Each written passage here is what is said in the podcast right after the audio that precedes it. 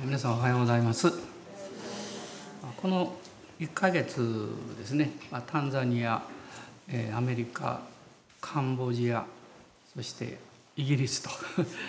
何か連続でそういうふうに予定したわけじゃないんですけれども。神様の導きの中で海外における状況とか。日本にいる私たちがあのそれをどういうふうに祈ってどういうふうに受け止めていったらいいのか。まあ、いろんなチャレンジをいただいたことを本当に感謝しております。で私個人的にはですから1か月半ぐらいこのファミリー礼拝のメッセージしておりませんであの恵まれておりますずっと 毎回出てですねあの神様の臨在の礼拝の中で一緒にエンジョイするというか、まあ、そういう期間を持つことができて本当にあの、まあ、癒されて感謝しています。まあ、ですから前回私が6月12日にこのファミリー礼拝のメッセージをしましてあの1回のメッセージが2回になって2回でも終わらなくて3度目っていうのがもう1ヶ月過ぎましたので皆さん前のこと覚えてないと思うんですけどもまあそれも少しあの振り返りながら今日の御言葉を取り継がせていただきたいと思っています。あの前回ですねクリスチャン生活っていうのは霊的な世界旅行じゃないかなというふうに私はふっと申し上げたと思うんですけどあの本当にそうだなと思うんですね。ただ単にまあ海外のことを聞いたりということだけじゃなくって神様のこう大きなこう動きというか流れというかそういうものをあの小さなものですけど毎週毎週こう感じ取ることができる。まあ、それがまあ礼拝なのかなと思っています。で実際に神様の御言葉は流れているんですね。でその流れが軸にあって外側には歴史があるんだと思います。まあ、御言葉っていうのはそこに神様の御心と計画っていうのがあるわけですからね。でもう一つは、まあ、それがそれぞれ個人の中にこの人生の中にこの関わってくる時に実はイエス様を信じていてよかったというこの思うだけではなくって、まあ、自分の人生の中に、ま、意義というかあるいはまあ使命感というか、まあ、そういうものをそれぞれが受け止めることがまできるんだというふうに思います。で聖霊まあ聖霊様のこと、まあ、今回今話しているのは、まあ、聖霊を受けなさいというヨハネの 20, 20章の中からの御言葉を、まあ、続けて話してるんです、まあ、今日もその続き話しますけれどもその聖霊なる神の働きはですねあの御言葉を通してあなたの霊的生活あなたの人生をキリストにしっかり結びつけることなんです。そして聖霊様の働きがないと聖書の御言葉とあなたの人生は結びつかないんですね。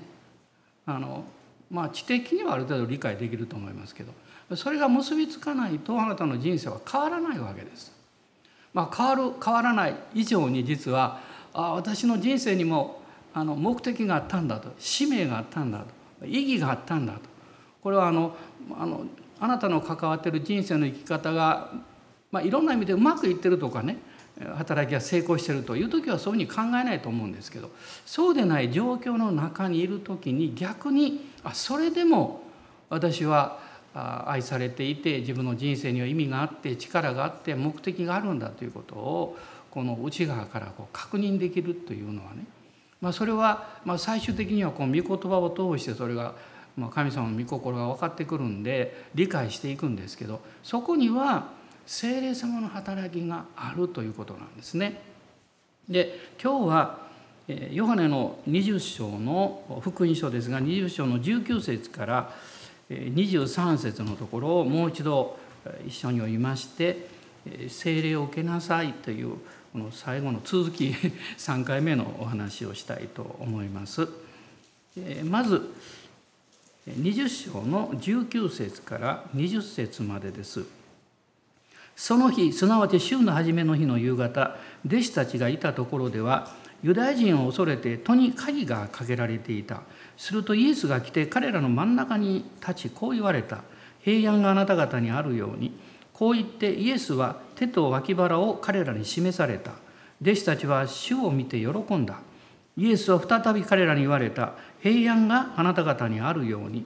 父が私を使わされたように私もあなた方を使わします。こう言ってから彼らに息を吹きかけて言われた。聖霊を受けなさい。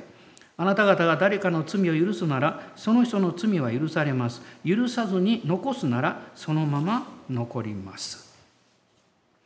イエス様の復活の後で、えー、恐れながらあ恐れてこの家の中にいた弟子たちに、まあ、主がご自身をこう表しなさった、まあ、その時にイエス様が弟子たちに語られた内容の中に3つのメッセージがあったことが分かるわけです。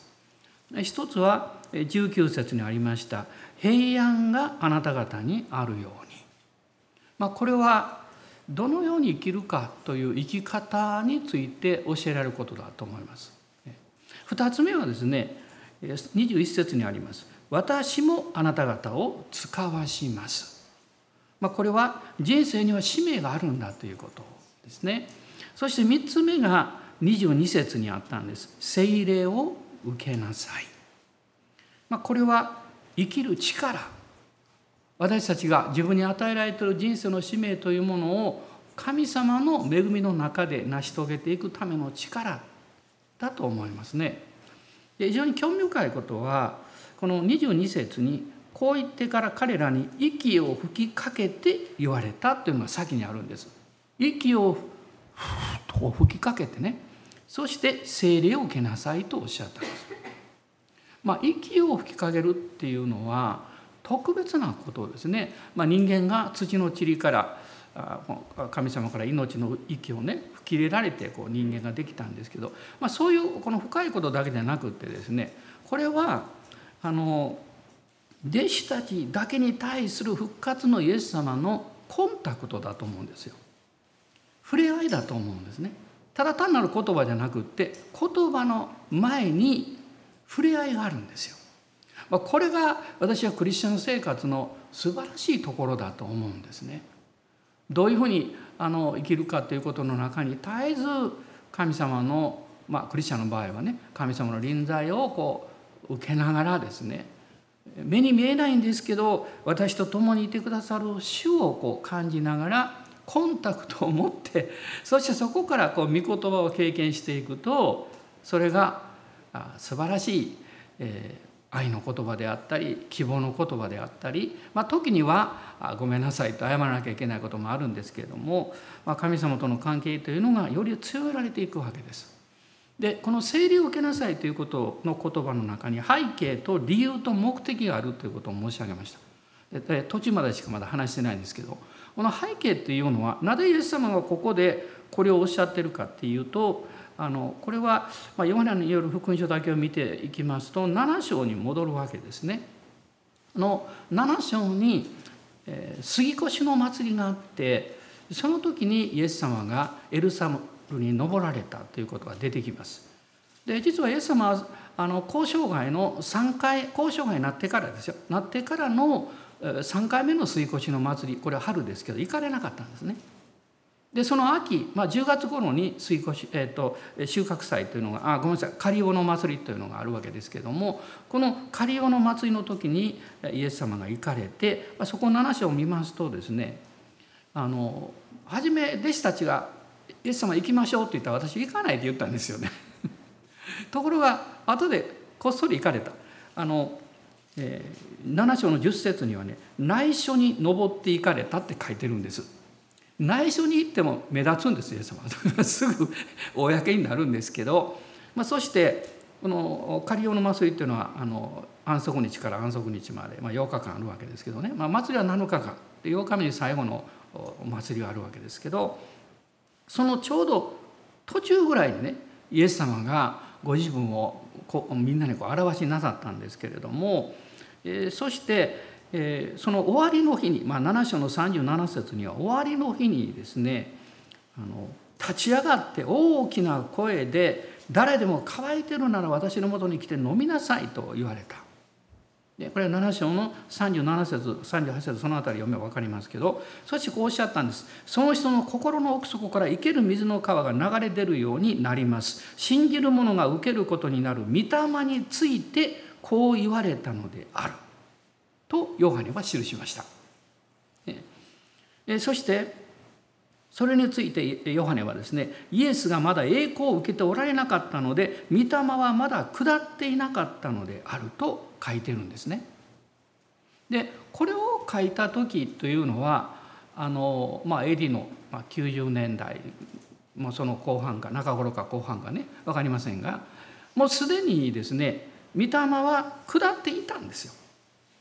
だからこのヨハネはその、まあ、御霊が下ったっていうのはこれは実はペンテコステの日。イエス様が復活して40日ご自分を表しなさって10日間弟子たちがエルサレムで死を待ち望んでいた。50日目ペンテコステの日に聖霊が下った、まあ、収穫祭の終わりの時ですね。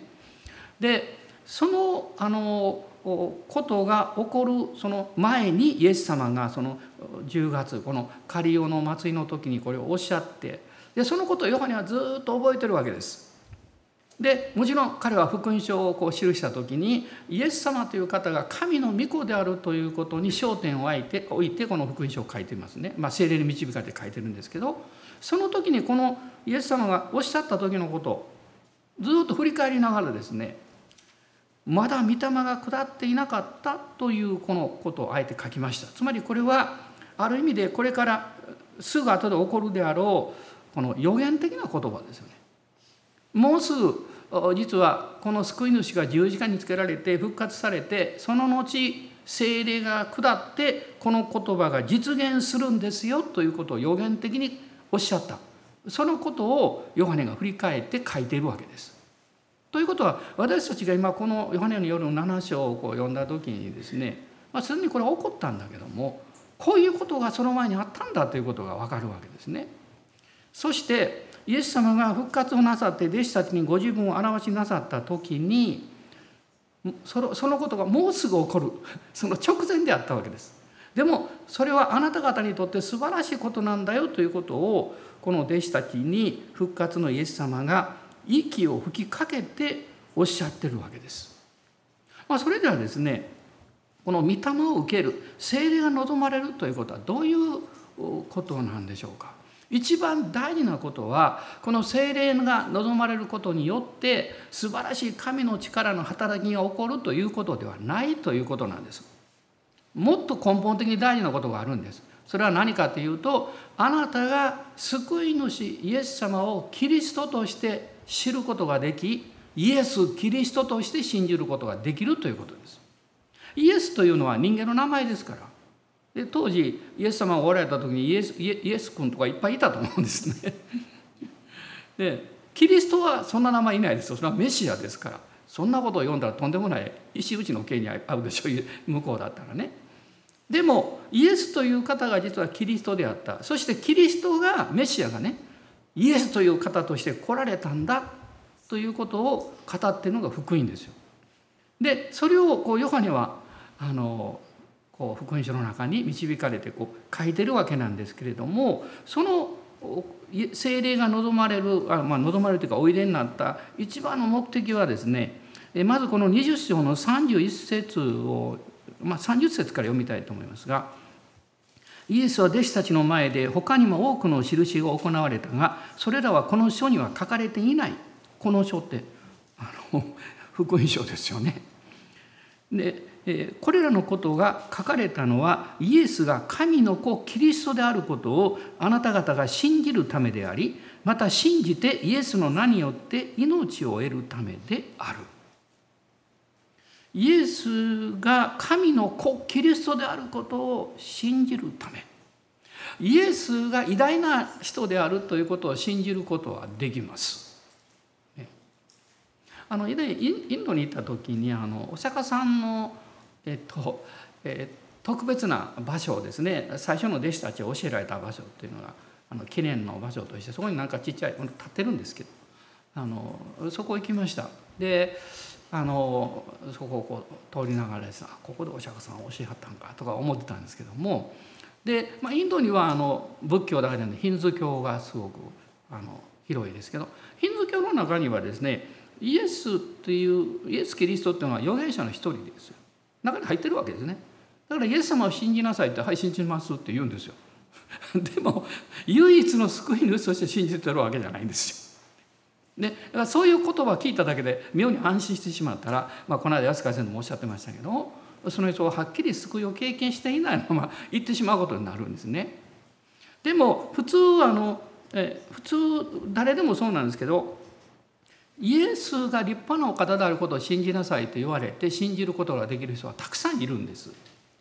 ところがイエスが神の子キリストであると信じようとすると理解だけでは信じられないんですよ。そんなことありえんだろうって神がどうして人間になれるのって肉体はね罪深いもんじゃないかというふうな、まあ、こう二元論的な考えですけどそういうものは通常みんな持っておるんですよね。だからそのイエスが神の子キリストであるということが信じられるのは神様からの ま、刑事というか理解がないと私たちはできないんですよ。で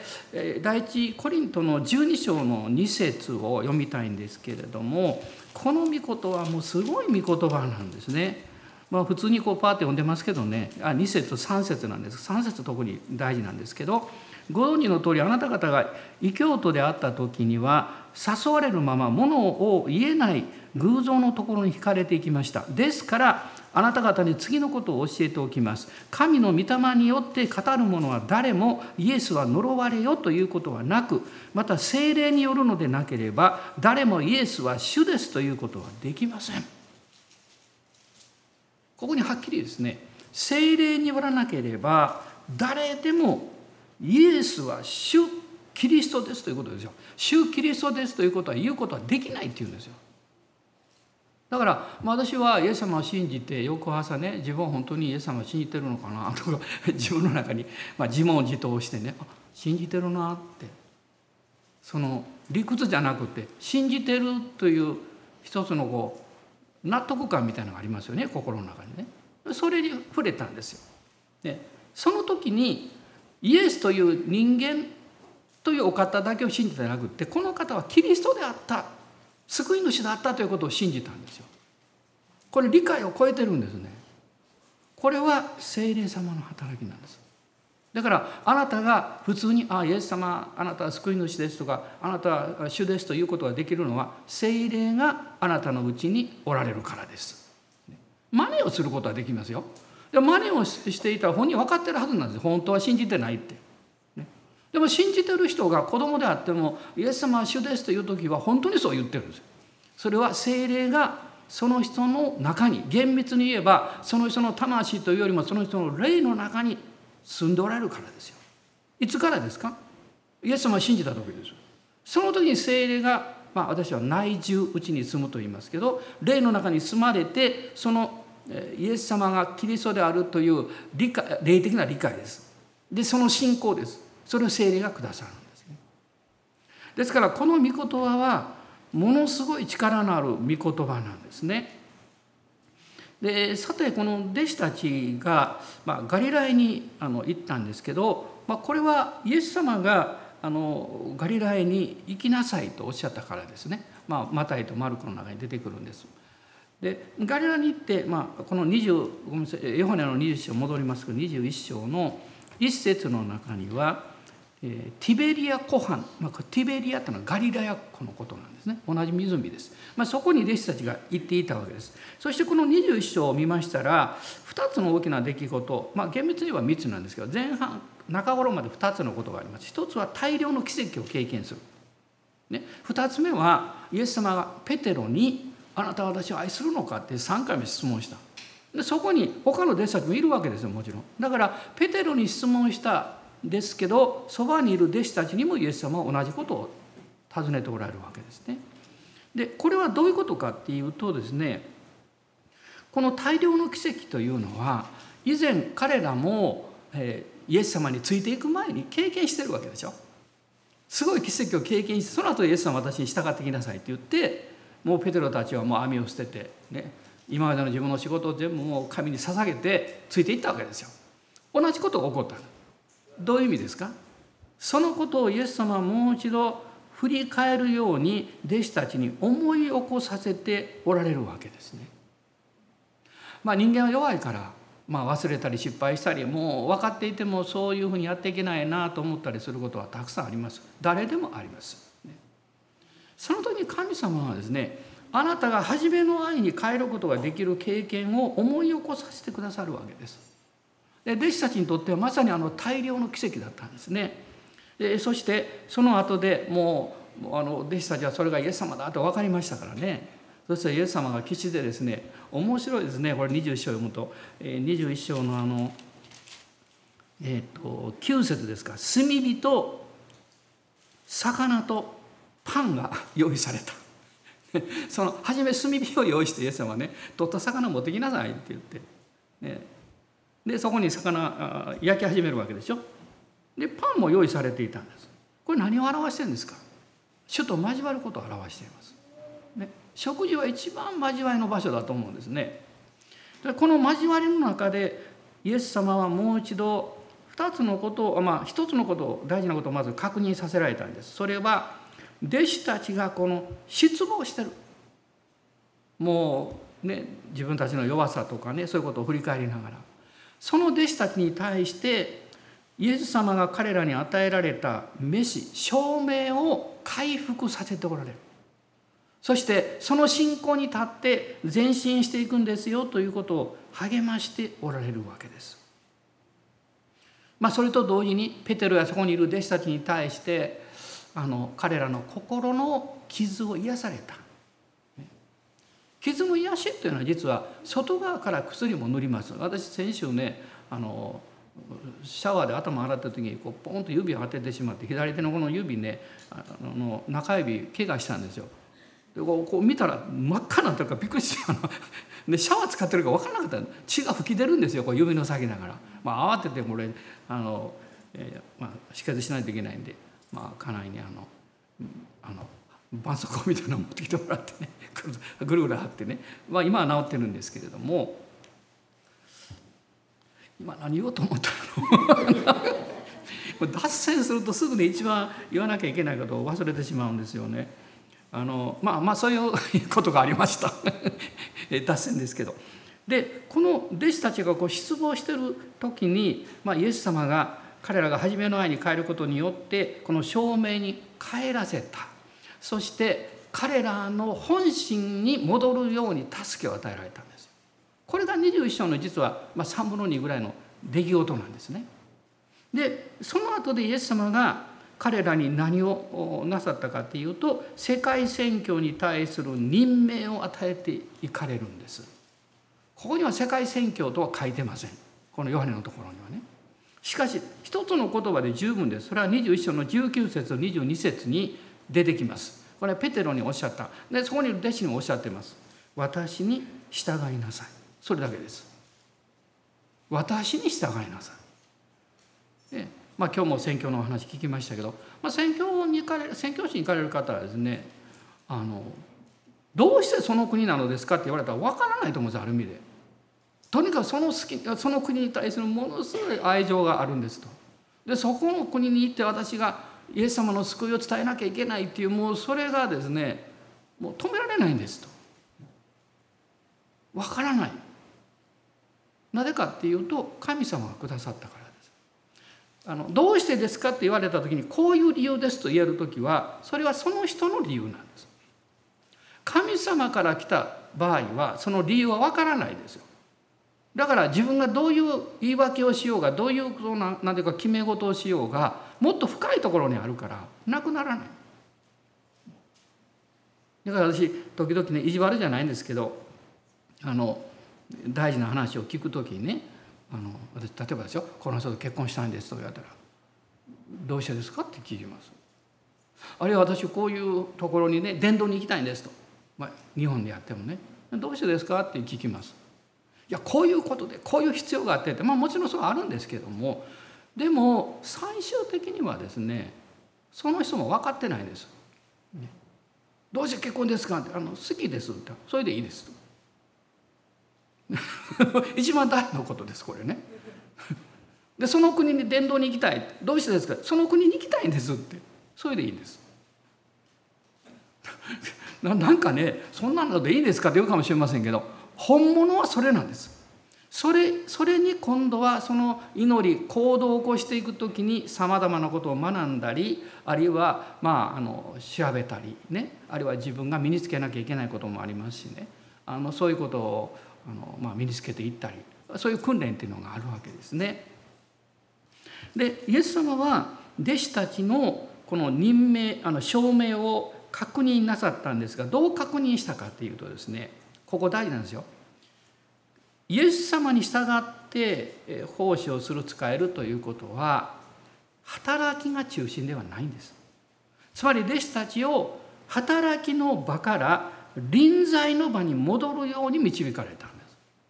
臨在の場というのはイエス様と一緒に食事することですよ。弟子たちはどうして失望したんでしょうあるいは私たちもどうして失望するんでしょう働きに行き詰まるからです自分の力の限界を感じてもうできないとかそんな経験をするからです。それは誰でももちろんあることなんですけど。でもその都度私たちが戻らなきゃいけないことはね働きの原点じゃないんです。神様の臨在に出会ったその場所に戻らなきゃいけないこれが初めの愛なんです。働きを全部もう任せて神様の臨在の場所に戻る。弟子たちはその場所に戻れたんですよ。全くあの証明を受けた時と同じことが起こってるんです、まあ、一つ違うのは最初の時は一緒に食事はしなかったそこでは。ね 今回はね食事があった。イエス様が備えてくれた。炭火があった。魚はね奇跡的に与えられた。そして交わりをしたんです。つまりそれはもうすでにあなた方とは初めての交わりじゃないですよ。あなた方と一つにされている、まあ、私たちの交わりなんですよということなんですよね。まあ、そのことによって弟子たちにとってこのガリラヤの復活の主との出会いの経験というのは新たな主に従っていくこの出発点新たな人生の出発点あるいは新たな種に仕えていくスタートというふうに言ってもいいと思います。皆さんどうぞ覚えてください。あなたが疲れた時まずあなたのやってることをちょっと横に置いてください。そして主と交わってください。神様の臨在の中に行こうことをしてください。そして主から力を受けてください。癒しを受けてください。もう一度確認してください。あの家族でもね夫婦でも友達でもそうでしょもうなんか忙しくなってこうもうやってるといつかこういつの間にかぎこちなくなっていくでしょ？それを解消するのはどうしたらいいんですか？それは一緒に食事したり散歩したりどっかこう景色のいいとこでも行ってのんびりするとかですねそういう時間を持つことなんですよ。これがなかったら私たちはもうボロボロになってしまうんですね。だからあの先週来られた先週じゃない先月来られた先生もねもう10年間ね観光で勉強して日本に帰ってきて10年間も一生懸命伝道してもう行き詰まった。燃え尽き症候群ですよ。バンアウトって言うでしょ。燃え尽き症候群になってしまった。私その気持ち分かりますよ。私はならなかったけど直前までは行ってますよ。でも直前に行った時に私には幸いな霊的な指導者がいてですね不思議に精霊で導かれてどっか職に来ようとか何かあのこうくつろいで話をする機会が与えられたりとかねであるいは自分のやってることを少し休むことができたりとかそういう恵みがあったんですね。私はみんなそれが必要だし私が周りを見てそういうクリスチャンやあればあの働き人いた時に休む時間を作ってあげてください。ね、あのこれちょっとこれでなんか食事でもいといでとかねそれでいいと思いますよね。で主がこのようにこの聖霊を受けなさいとおっしゃったこの目的っていうのはさっき言いましたように、えー、聖霊の働きによって御言葉を通してキリストに私たちが結びつくことそしてそれを体験していくことです。あの2つの言い方があります。一つはこのガラテヤ書に出てくる有名な御言葉ですが「御霊によって歩みなさい」ということですね。もう一つはまあ使徒パウロがもう絶えず使ってます。キリストにあるという言葉だと思います。まあこれは単なる言葉じゃないですよ。キリストにあるという御言葉。そしてこのキリストにあるということを実は聖霊様は体験しそれをこう導き続けてくださるんです。私たちはイエス・キリストにあるというところからちょっと足を踏み出してしまうとねもう頑張りの領域になるんですよ。あるいはこう何かを一生懸命やらなきゃいけないとかそういう領域になるんです。そうすると途端に周りを責めたりとか自分に失望したりとか始まるんですね。聖霊様は絶えずあなたのうちにいて取りなしをしておられます。そしてあなたがキリストにあるという言い方ができるように導かれるんですけどもまあ、この内容をもうちょっと詳しく言うと3つぐらい言えるんですね。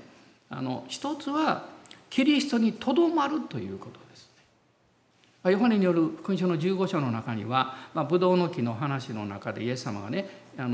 とどまるという言葉を何度も使っておられるんですけれどもとどまるってどういうことかっていうとその主の臨在の中に私たちがこうゆったりと座った時に御言葉が開かれてくるんです。要するにまあ霊的な目が開かれるとかねそういう言い方よくするんですけどこの御言葉が開かれたら信仰が来るんです。あの御言葉が開かれてないのに自分で一生懸命やるのはそれは信仰というよりもあなたの努力なんですね。それは決して悪いものじゃないですよ。人間努力必要なんですよ。でもあの信じるために努力しても疲れるだけなんです。信仰が与えられてその信仰に導かれて努力すると成果が出るんですね。もう本当に良い結果を見ることができるんですね。まあ、そして2つ目はねキリストによって生きるということですね。キリストによって生きるというのはあなたの、えー、キリストにあるこう立場ですね、まあ、あのその立場がどこにあるかっていうことを態度自覚することです。あのヨハ,、えっと、ヨハネごめんなさいエペソですねエペソ人への手紙の2章を開きましょうエペソ人の手紙の2章の4節から6節です。かつてはそれらの罪の中にあってこの世の流れに従い空中の権威を持つ支配者すなわち不従順の子らの中に今も働いている霊に従って歩んでいました。私たちも皆不従順の子らの中にあってかつては自分の肉の欲のままに生き肉と心の望むことを行い他の人たちと同じように生まれながら見怒りを受けるべき子らでした。しかし憐れみ豊かな神は私たちを愛してくださったその大きな愛のゆえに背きの中に死んでいた私たちをキリストと共に生かし生かしてくださいました。あなた方が救われたのは恵みによるのです。神はまたキリストイエスにあって私たちを共によみがえらせ共に天井に座らせてくださいました。アーメン。キリストによって生きるというのはキリストと一つになって生きることです。イエス様の死と葬りと復活に一つにされて歩み始めることです。そしてその復活の後はあなたどこにいるんですか？イエス様は天に昇られたんです。これ皇居と言いますね。天に昇られて神の右に座されたと書いてるんですよ、ね、この2章の6節にありました。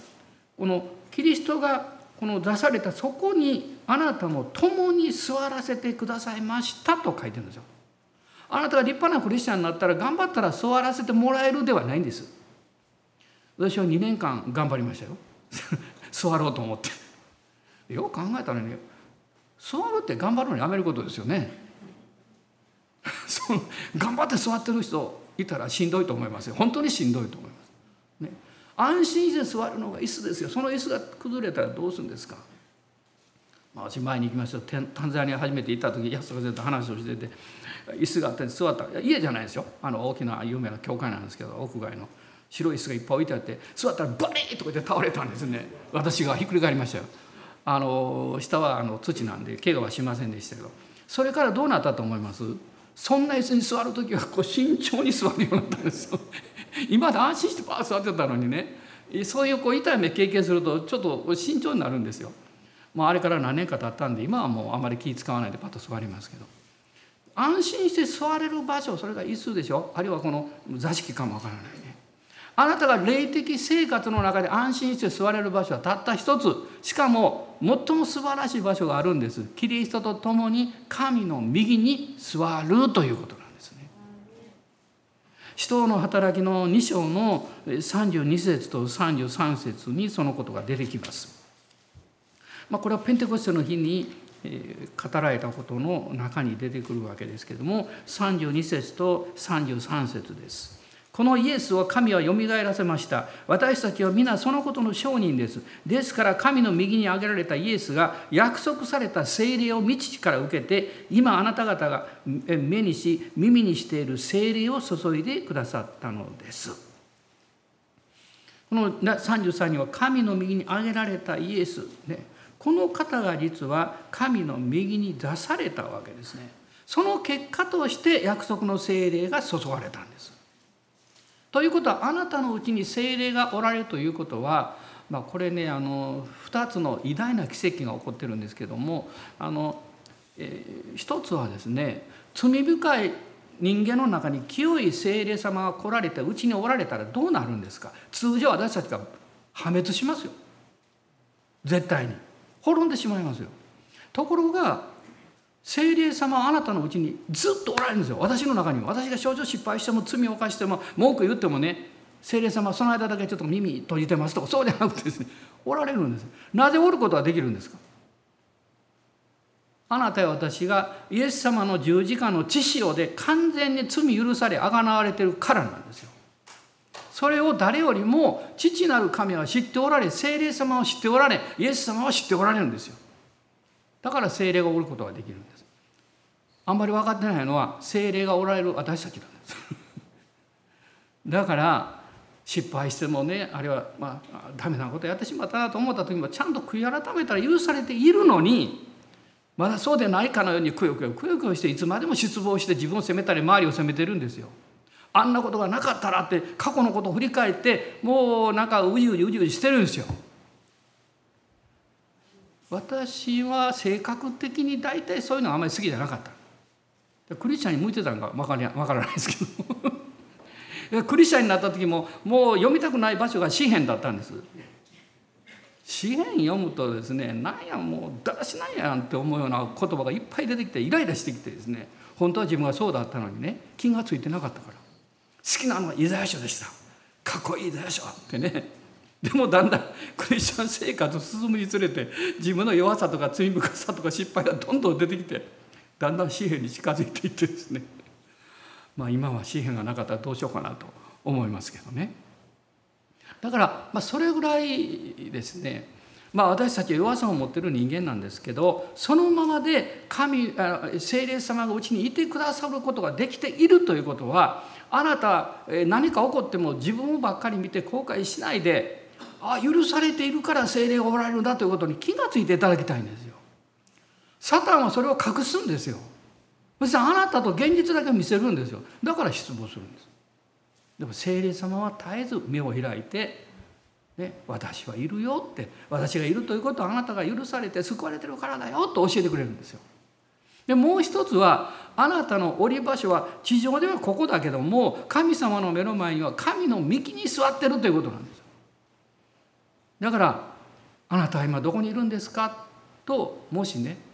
真剣に聞かれたら「はい私神の右に座ってます」と言ってもいいんですこれは。これが正解なんですよ。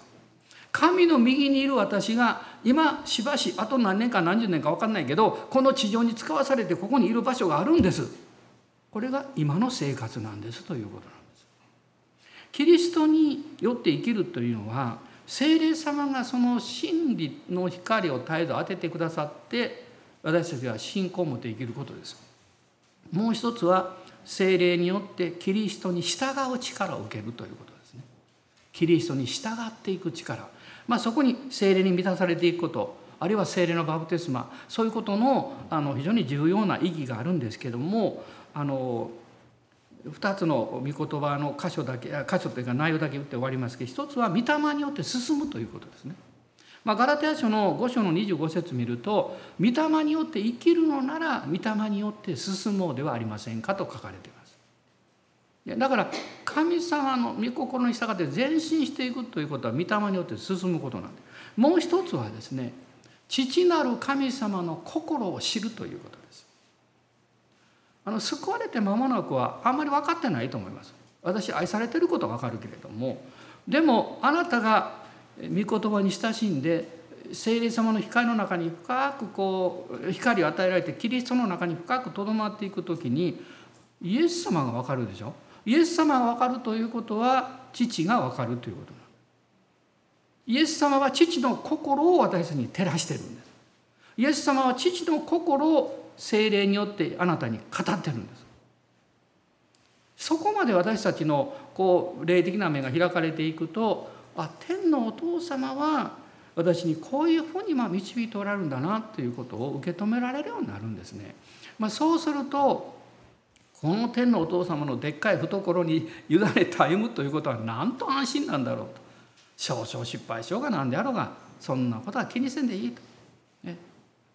イエス様は贖い主としていつもおられるんだから。ねえー、もう黙示録見るとねあの天における天国においてもイエス様はほふられた子羊と見える姿でおられると書いてますから他の人はみんな傷はないんですよ。全部癒されてるから。でもイエス様だけ傷があるんですよ。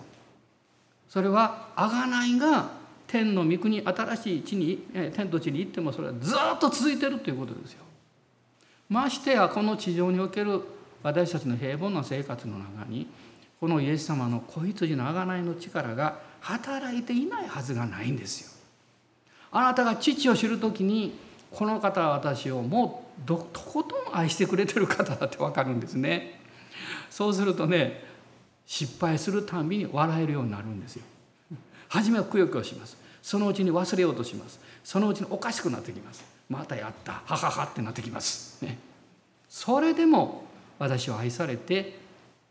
歩むことができる。素晴らしいですね。お立ち上がりください。そして、え主を見上げましょう。ハレルヤ。感謝します。最後はちょっと走って話しましたけど なんとか、目標を達成いたしましたけど。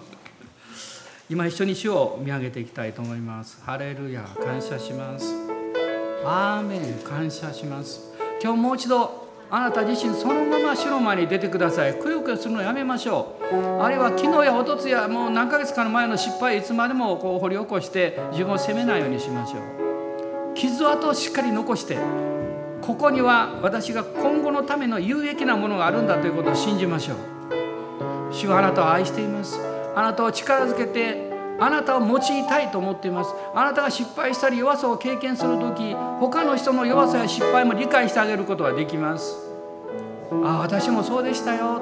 でも今私は罪深い人間だけれども弱い人間だけれども神様の愛と喜びに満たされてるんです。私は楽しく生きることができるんです。アーメン。感謝します。どうぞ今しばらくです。ね。あなた自身をちょっと慰めてあげてください。励ましてあげてください。大丈夫だよとあなたに言ってあげてください。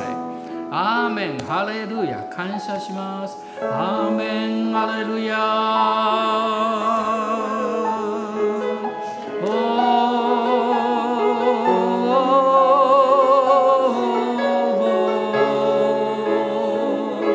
働きから臨在の場所に戻ってください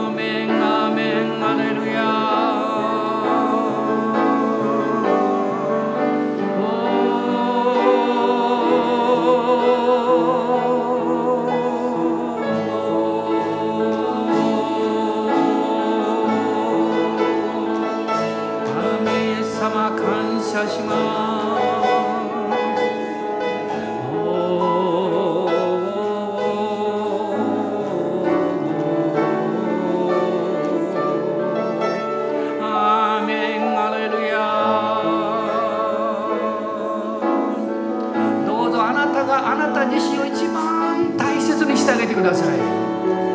あなた自身が一番神様の前に愛されてると厚かましく思ってください。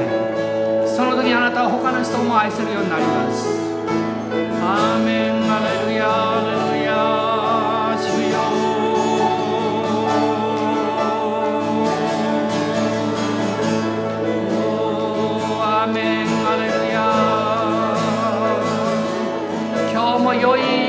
様があなたを導いてらっしゃいます。勇気を出してください。元気を出してください。あなたの過去は神の御手に委ねられています。そして許されています。キリストを通して許されています。それを厚かましく信じて前を向いて前進しましょう。ハレルヤ。アーメンアーメンアーメン。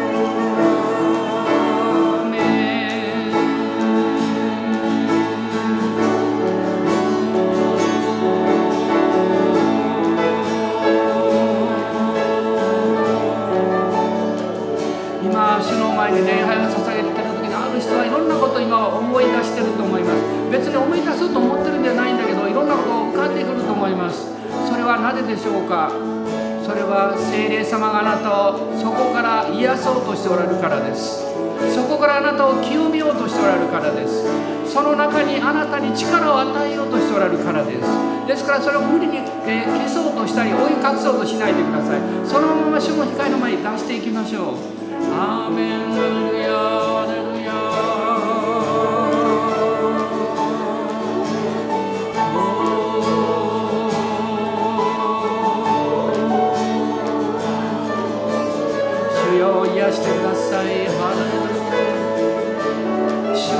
力を与えてください。何よりも自分を許すことができるように助けてください。おーアレルヤくよくよしたり自分を責め続ける